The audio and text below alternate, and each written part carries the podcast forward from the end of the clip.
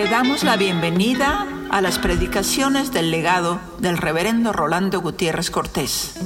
Esperamos que sean de inspiración y bendición para tu vida.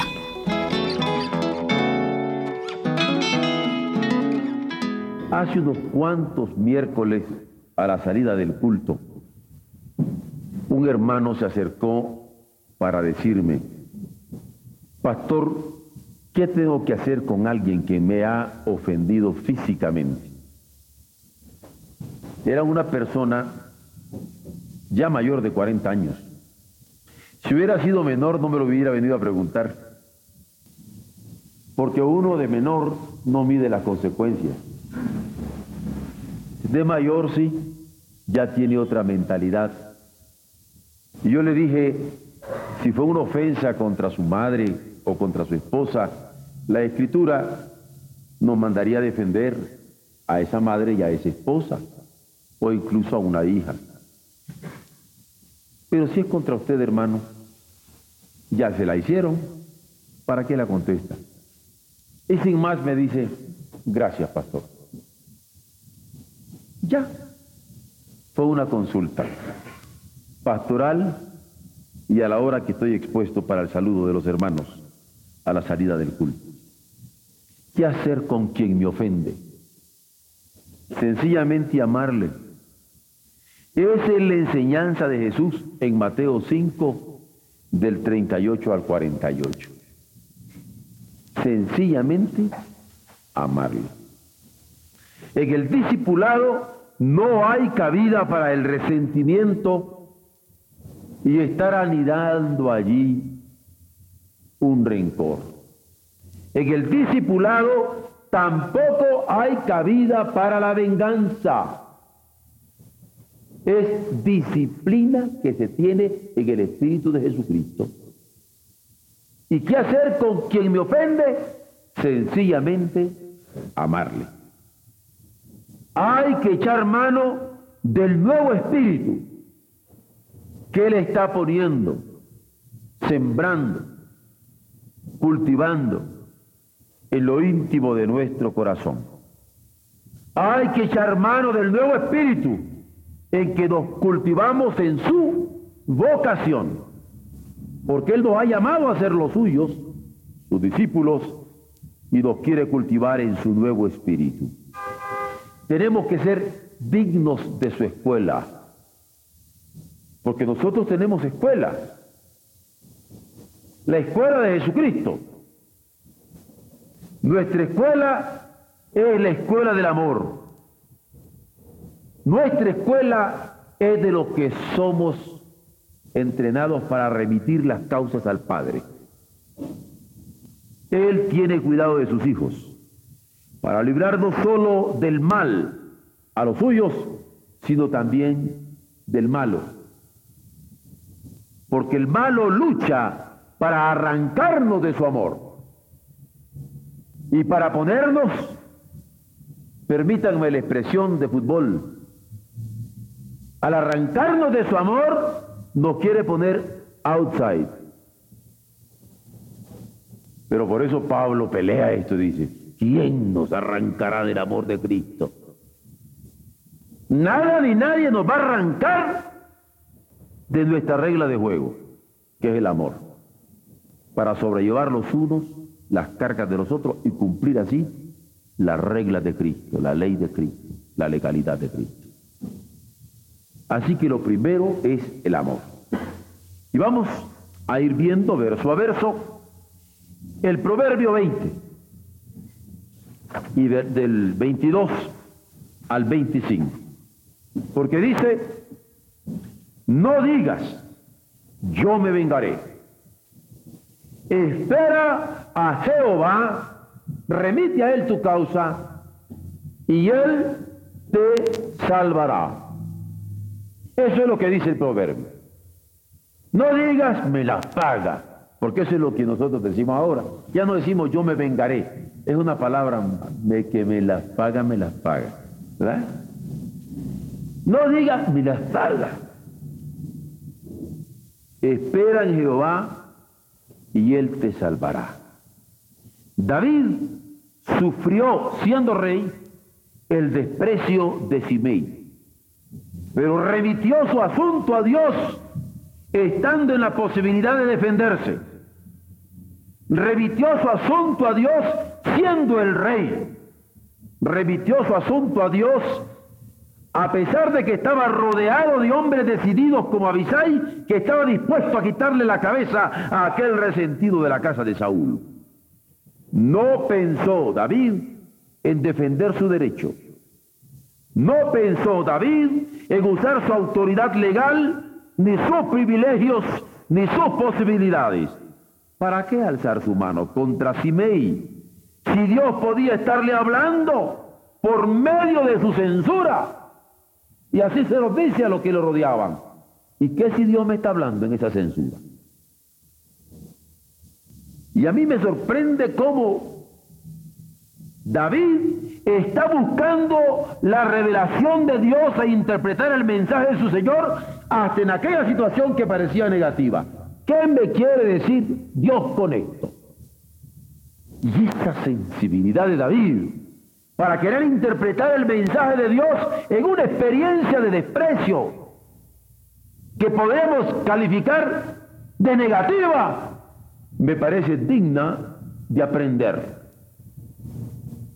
No estaba en él decir yo me vengaré. No estaba en él alentar aquel sentimiento de Abisai para decirle ándale, córtale la cabeza a Simei. No, él debía esperar en Dios y estar seguro que Dios le salvaría y vaya salvación. Miren por lo menos cuántas podemos encontrar allí. Primero, le libra de tomar venganza por sí mismo. ¿Lo salvó? Al tener en su corazón aquella sensibilidad. Segundo, le dirige en saber qué hacer en la hora de sentirse ofendido. Y no se lanza como rey ofendido en todo su derecho. Tercero, lo educa en la escuela de remitir sus causas a él en las horas más agudas de una crisis. Porque cuando vienen los momentos de crisis, turbados en nuestra mente, queremos hacer decisiones que siempre son erráticas. Porque a la hora de crisis no es el mejor momento de hacer decisiones, hay que calmarse. Y entre tanto está pasando la crisis, lo que hace David es remite su causa al Señor. Y la remite y allí está segura. En cuarto lugar, le enseña a esperar en Dios sabiendo que lo podía librar del mal y que la demanda vigente para su alma, la demanda era amar a cualquier precio. Aunque estuviera siendo apedreado por aquel hombre, humillado, le echando polvo en el camino a él y a todos. ¿Se imaginan ustedes soportar este desprecio? Pero en quinto lugar, la lección es clara. Las armas de la milicia espiritual comienzan con el amor. Por eso, ¿qué hacer con quien me ofende? Sencillamente amarlo. Ni más ni menos. Es la enseñanza de Jesús a sus discípulos. Si alguien me dice que me doy por ofendido, ámelo. ¿Se acabó? Si usted lo ama, ya no hay más ofensa. Porque ya Dios le, le está ayudando a superar aquello. Borrón y a la siguiente. El otro versículo. Hasta aquí entonces no digas, me las paga. Espere que el Señor, Él te salvará. Ahora, abominación son a Jehová las pesas falsas y la balanza falsa no es buena. Vean el verso 10, que ya hemos discutido en detalle. pesa falsa y medida falsa, ambas cosas son abominación a Jehová. En un mismo capítulo, prácticamente la misma lección. ¿Por qué será? Usar balanzas justas era un reto permanente. Todo parece indicar que estos hermanos judíos son buenos para andarle poniendo trucos a la balanza. No quiero hablar de los judíos mal. ¿Ah? Pero es más fácil hablar mal de ellos ahorita que decir los mexicanos, ¿verdad? Al contrario, nos están enseñando que hay que cumplir la palabra.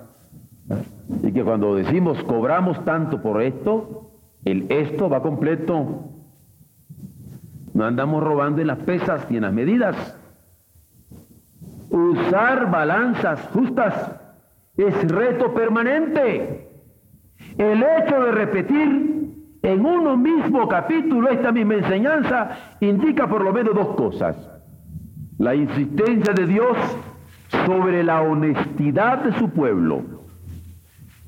Porque Él quiere que su pueblo sea honesto.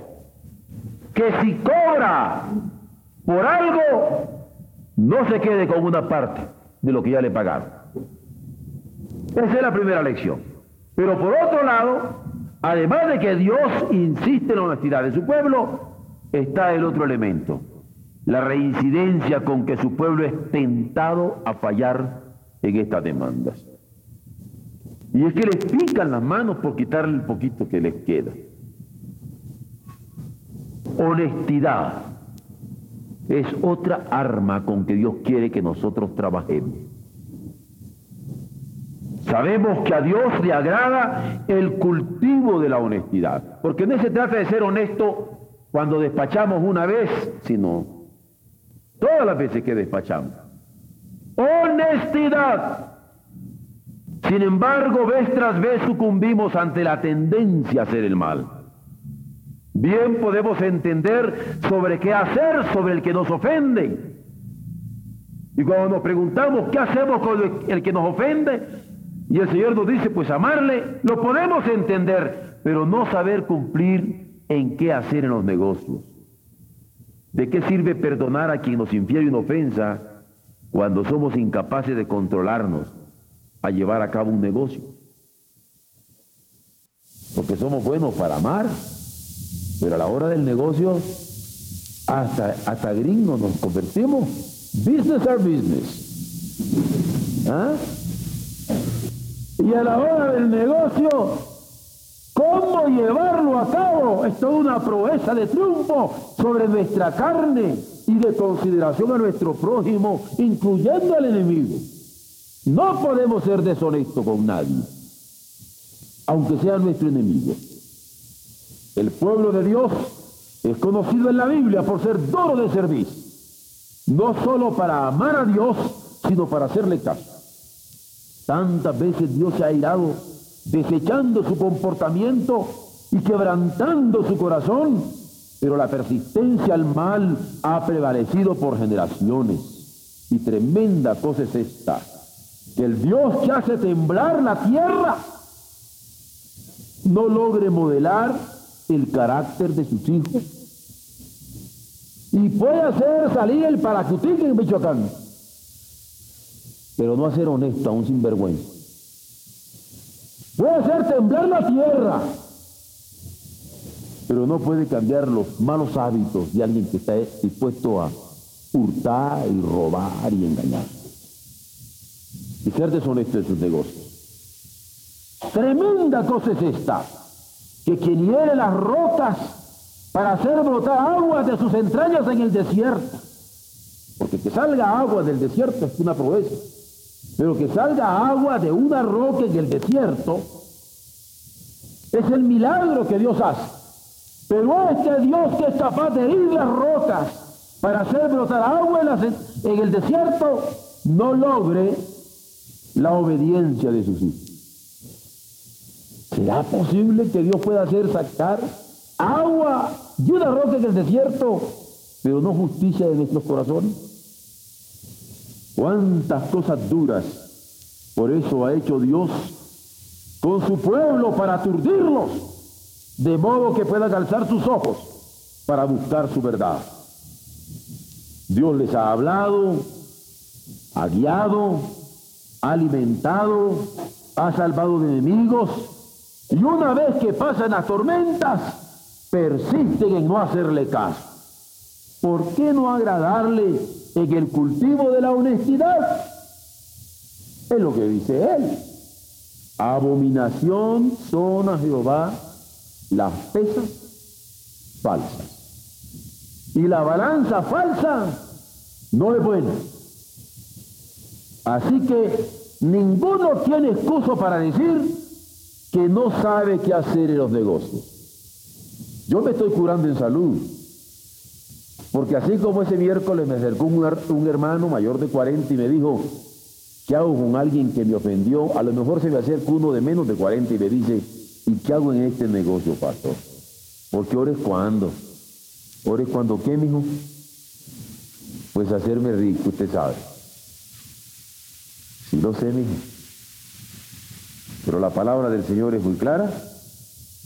Es abominación a él la pesa falsa, la balanza falsa que pone. Súdele, mijo. Trabájele, mijo ahórrele,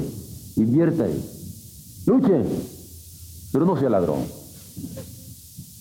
porque a Dios no le gusta. Las armas de nuestra bendición son de amor, por un lado, pero de honestidad por el otro. Tercer versículo. De Jehová son los pasos del hombre. ¿Cómo pues entenderá el hombre su camino? Ya sabemos de dos armas de nuestra milicia espiritual, amor con el enemigo y honestidad de nuestros tratos. Pero se logra amar, porque Él puede salvarnos del resentimiento y la venganza, como salvó a David en aquel ataque que sufrió de parte de Simei. También no solamente se logra amar, salvado por Dios, sino se logra la honestidad cuando se le reconoce como rey obedeciéndole sin replicar. Él dice, no robo, no robo. El que hurtaba, no hurte más, sino trabaje y con el producto de sus manos lleve adelante el reino de Dios. Y es lo que dice también la palabra. El que hurtaba no hurte más, sino que coma con el trabajo de sus manos y con esto lleve adelante el reino.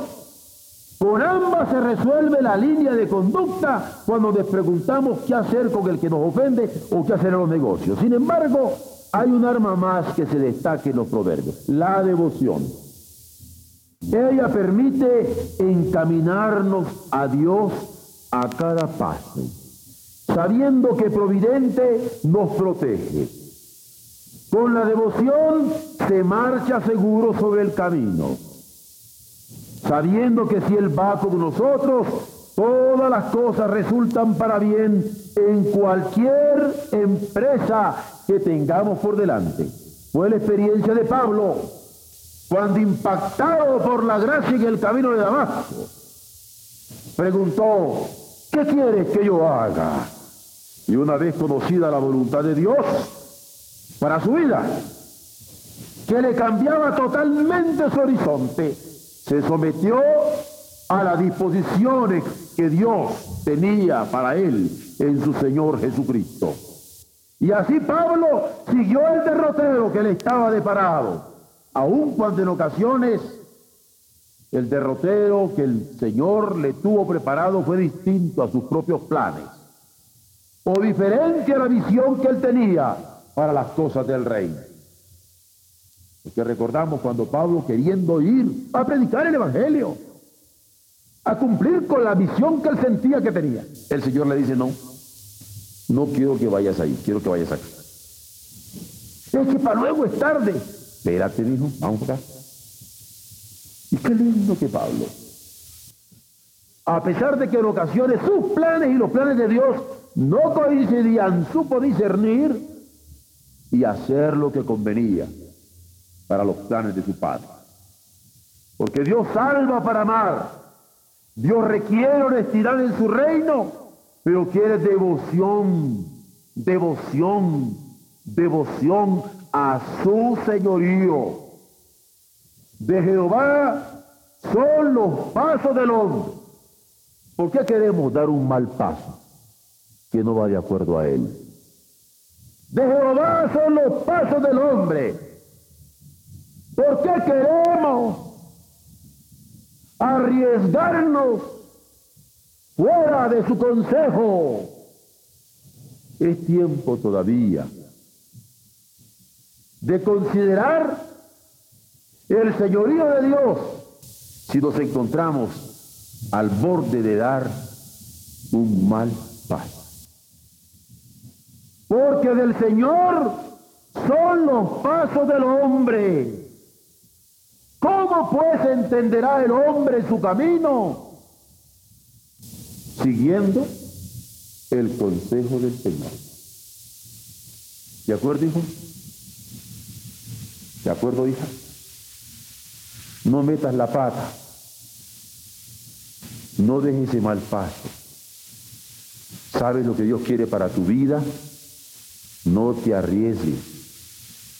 ¿Sabes cuál es la voluntad de Dios para tu vida? No le busques. No le saques. Asume tu responsabilidad de hijo, de hija, del Señor.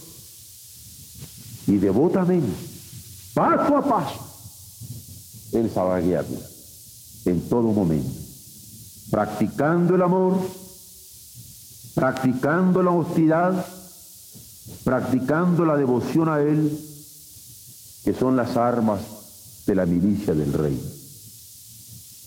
Mira, con quien no puedes deleitarte derramando tu corazón orando con toda libertad al Señor, no tienes nada que hacer, excepto ayudar para que conozca al Señor y le llegue a amar. Pero no te equivoques, la devoción a Dios es fundamental, pero en cada paso. De otra manera no podremos entender la voz de Dios la voluntad de Dios, sino cuando devotamente, en cada paso, estamos atentos a Él. ¿Cómo podemos decir hoy o mañana iremos a tal lugar? Dice Santiago. Si es la voluntad del Señor.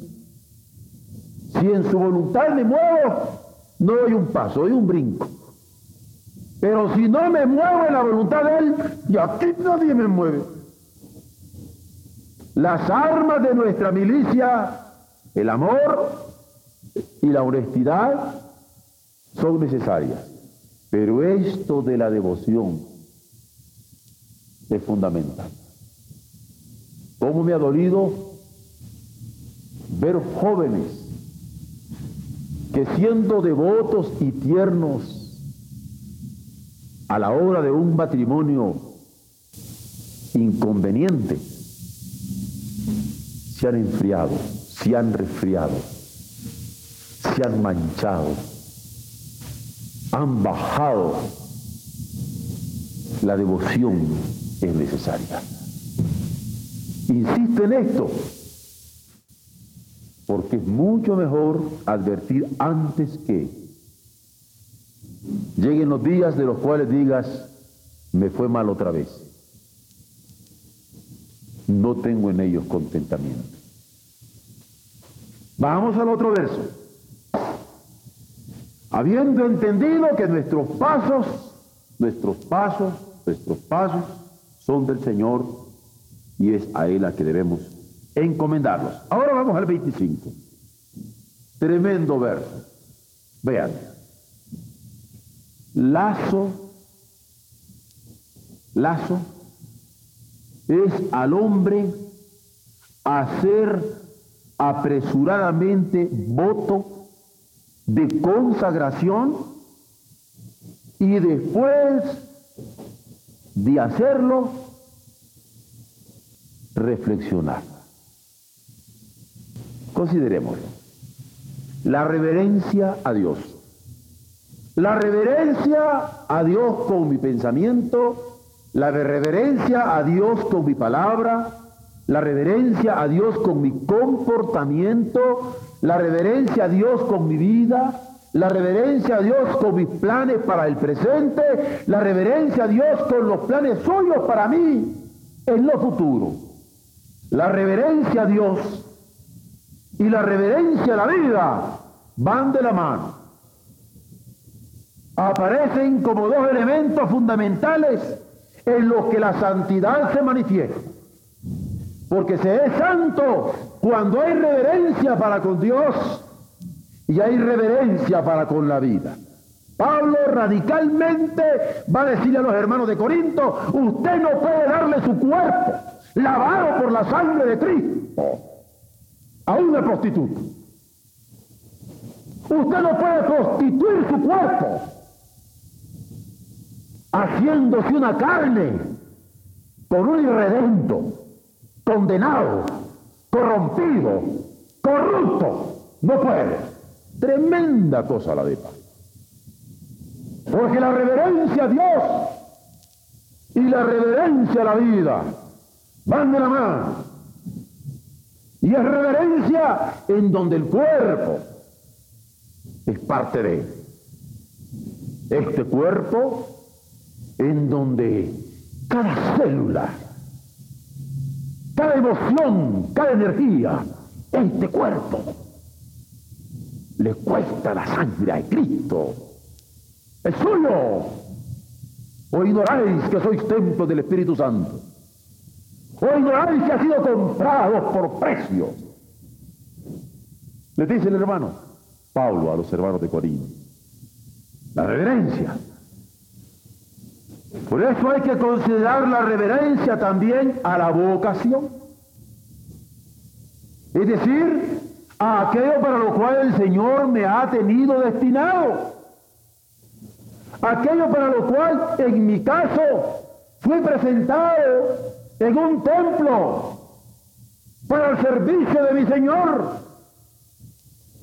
Esa reverencia a la vocación porque en virtud de ella se demanda el amor. Si tú has sido llamado por Dios y eres consciente de ese llamado, Dios demanda de ti amor. Punto. No tienes derecho a no amar. No tenemos derecho a no amar. Se demanda de nosotros cuando sabemos de la vocación de Dios la honestidad y la devoción con que hemos de honrarle como nuestro Rey y Salvador, como nuestro Rey y Señor. ¿Por qué? Porque en la vocación, en el llamamiento, en la elección, en esa conciencia que tengo que Él me quiere para Él, se conjuga en la reverencia que le debo y la reverencia con que conjugar las energías todos los días de mi vida. Por eso no nos sorprende la lucha de Jacob. Cuando al estar frente a Dios le dice, yo no me suelto de ti hasta que no me bendigas. Sale cojo Jacob, recuerdan, de la lucha con el ángel. Pero quería tener la seguridad de la bendición del Señor. Qué lindo sería que un muchacho pudiera decir, Señor, tú me bendices en mi matrimonio. Tú me bendices y lucha, pero lucha brazo a brazo con Dios. Porque es consciente de lo que Dios tiene para su vida y quiere contar con Dios para que Dios cuente con él con la cobertura de su bendición. No me sorprende por eso esta lucha a los Jacob. Tampoco la tosudez de Moisés. Porque Moisés no quería dar un paso si el Señor no iba con él. No quería aparecer guiando a un pueblo si el Señor no iba con él. Porque aquella vocación se gestaba en sus entrañas con una conciencia incalculable de resultados. Tampoco me sorprende frente a la lucha de Jacobo, la tosudez de Moisés, los diálogos proféticos o la huida de Jonás, donde con resistencia abierta aparecen estos eventos de la vocación, porque sabían que la vocación es santa, que el llamamiento de Dios es santo, el toque de Dios es santo, y no querían profanarlo. Ante lo santo estamos al borde del sacrilegio. Una de estas noches yo tuve que quedar viendo a un joven que le parecía que estaba no sé en qué lugar, en la manera que quería abrazar a su novia aquí frente a mí. Ante lo santo, estamos al borde del sacrilegio. ¿Usted cree que yo me asusto de que usted abrace a su novia a mí? O que le dé un beso. Pero hay lugares, de lugares. Yo mismo le pido a usted que dé un beso cuando lo caso. Pero hay intenciones, y hay respetos, y hay reverencias. Y si usted no ha tenido padre que le diga que hay que ser reverente en el templo, tiene mirada de pastor para pararlo en seco. Y si usted no ha tenido padre y allí, hija linda, para que le diga lo que tiene que hacer en el santuario, me alegro de estar aquí para verla de frente. Y si no hay padres que le digan, cuidado con el presente y el futuro de su vida, porque ha sido elegida y llamada, ha sido elegido y llamado, bendito sea Dios que estoy aquí. Porque la vocación es santa. Y cuando se tiene vocación, estamos ante el borde del sacrilegio del sacrilegio en nuestro propio cuerpo, del sacrilegio en nuestra propia vida, del sacrilegio en nuestro propio hogar, del sacrilegio en nuestra propia vocación, si es que no sabemos tratarlo. Ante los santos se requiere confiar en Dios para no tropezar. Ante los santos se requiere agradarle para ser dignos. Ante lo santo se requiere encomendarnos a Él como cosa natural, pero usar cada día que nos preste con la reverencia de vida.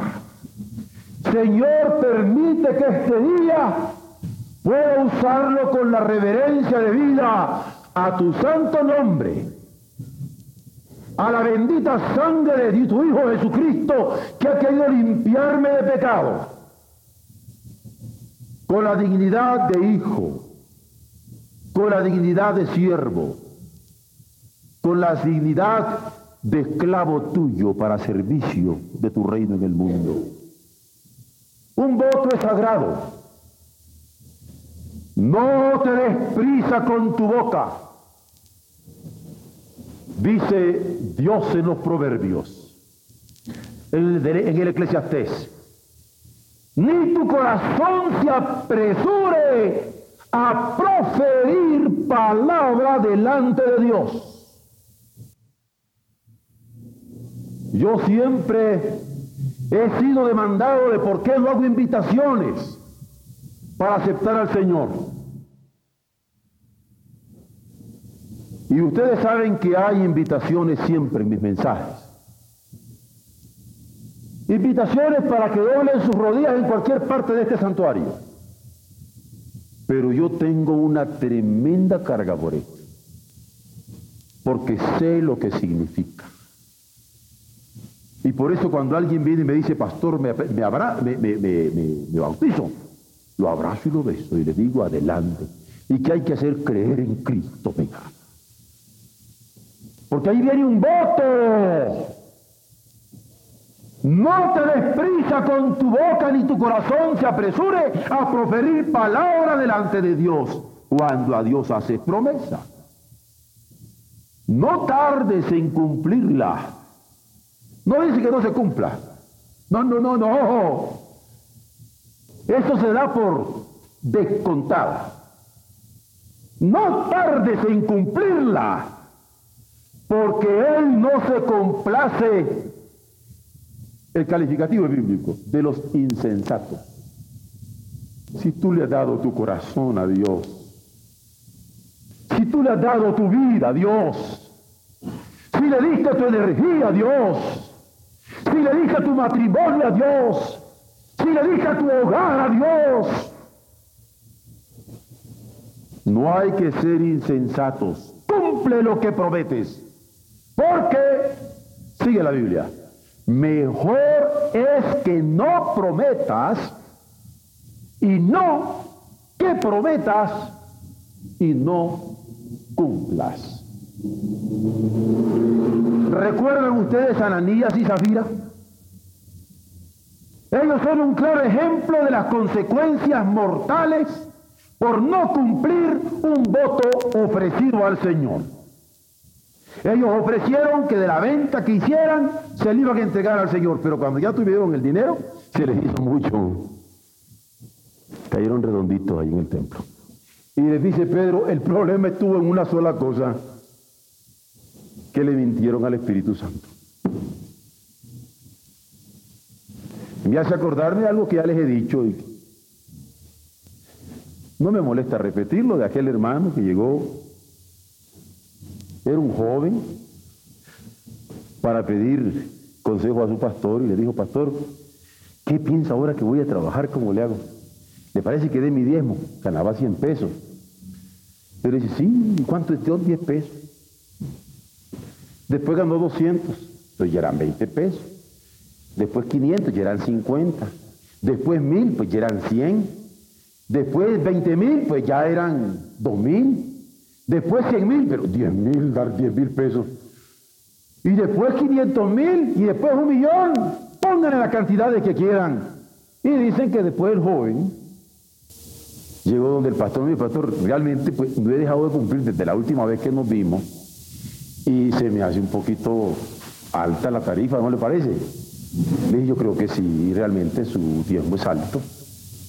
¿Usted no cree que hay manera de reducirlo? Ah, ¿cómo no? Le dice. Claro que sí. ¿Ah? Comiénsele. Porque en la misma proporción va para abajo. Ah, no, le dice entonces no. Ah, bueno. Cosa suya. De este señor que hace los jabones colgate. El testimonio que hubo es que comenzó dando el 10% y terminó dando el 90%. Claro que tenía tantos millones que el 10%, olvídense, la cantidad que era.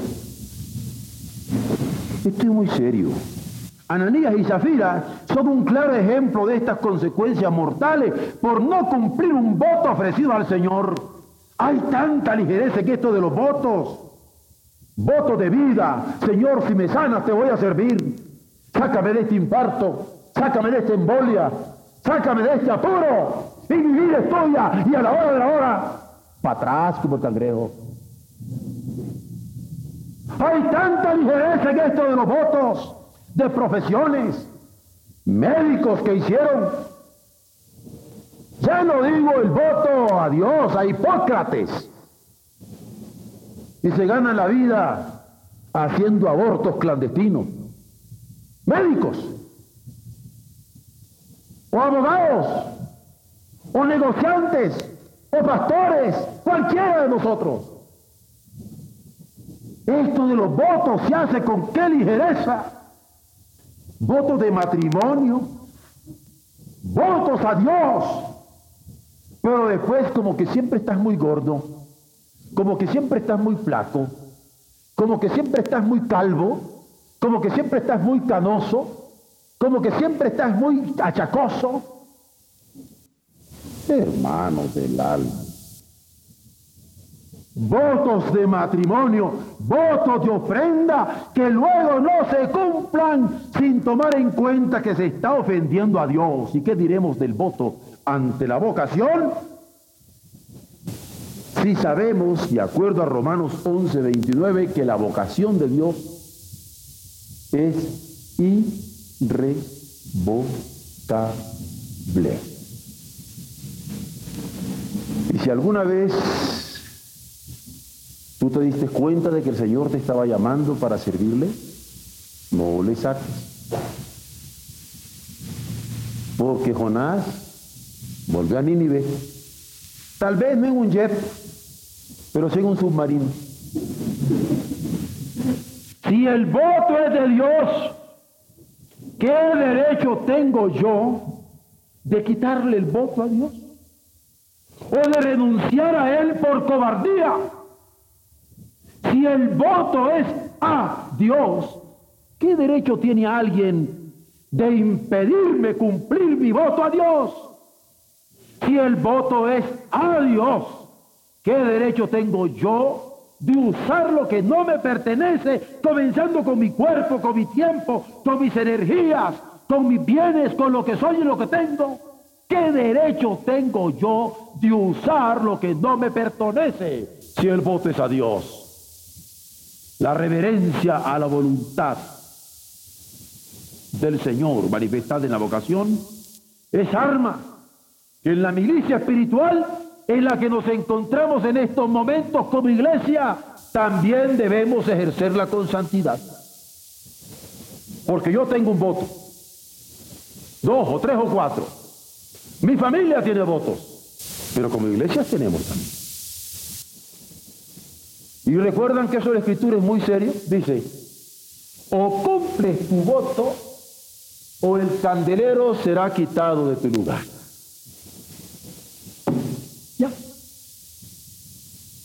Y podría ser que nosotros no queramos cumplir con el voto, pero el candelero es quitado de su lugar.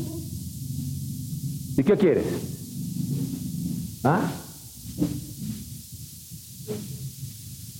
¿Que por no cantar te queden mudos? ¿Que por no caminar te quedes paralítico? ¿Que por no servir a Dios con tu familia acabes como un trampa? que por no cumplir con nuestra vocación como iglesia, acabemos con raquitismo espiritual porque somos incapaces de darnos. ¿Qué queremos? La vocación es sagrada. Y si lo tenemos como iglesia y como generación, hoy hemos de cumplirla con santidad. Con la misma seguridad que contestamos a quien nos pregunta qué hacer con el que nos ofende y le decimos, hay que amar, sencillamente amar. O cuando alguien nos inquiere qué hacer en los negocios y le respondemos, bueno, pues hay que vivirlo con honestidad. O cuando nos preguntan qué hacer en cada asunto cotidiano y digamos, pues hay vivirlo con devoción. Cuando alguien nos pregunta qué hacer con los santos de la vocación, ¿Qué hacer con los santos del llamamiento de mi vida? ¿Qué hacer con los santos del llamamiento de mi familia? ¿Qué hacer con los santos del llamamiento de mis talentos y mis dones? ¿Qué hacer con los santos de la comunión de los santos donde Dios me ha permitido crecer? ¿Qué hacer con ellos?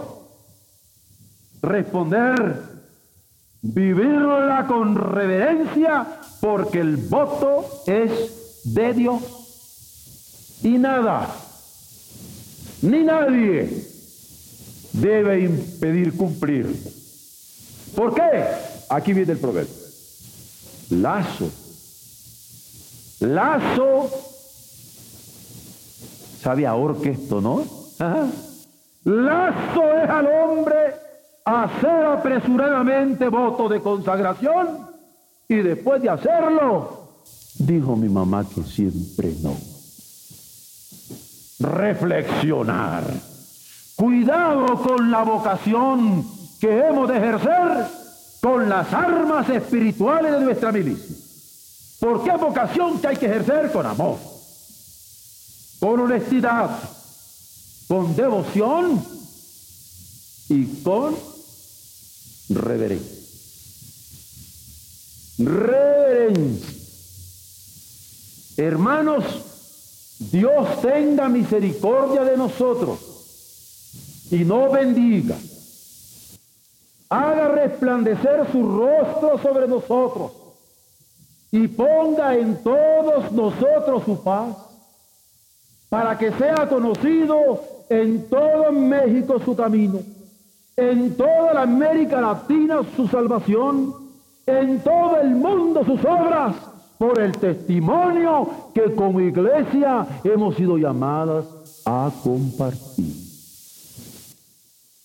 vivamos nuestra vocación de Oreb con reverencia, de familias con reverencia y personal con reverencia. ¿Por qué?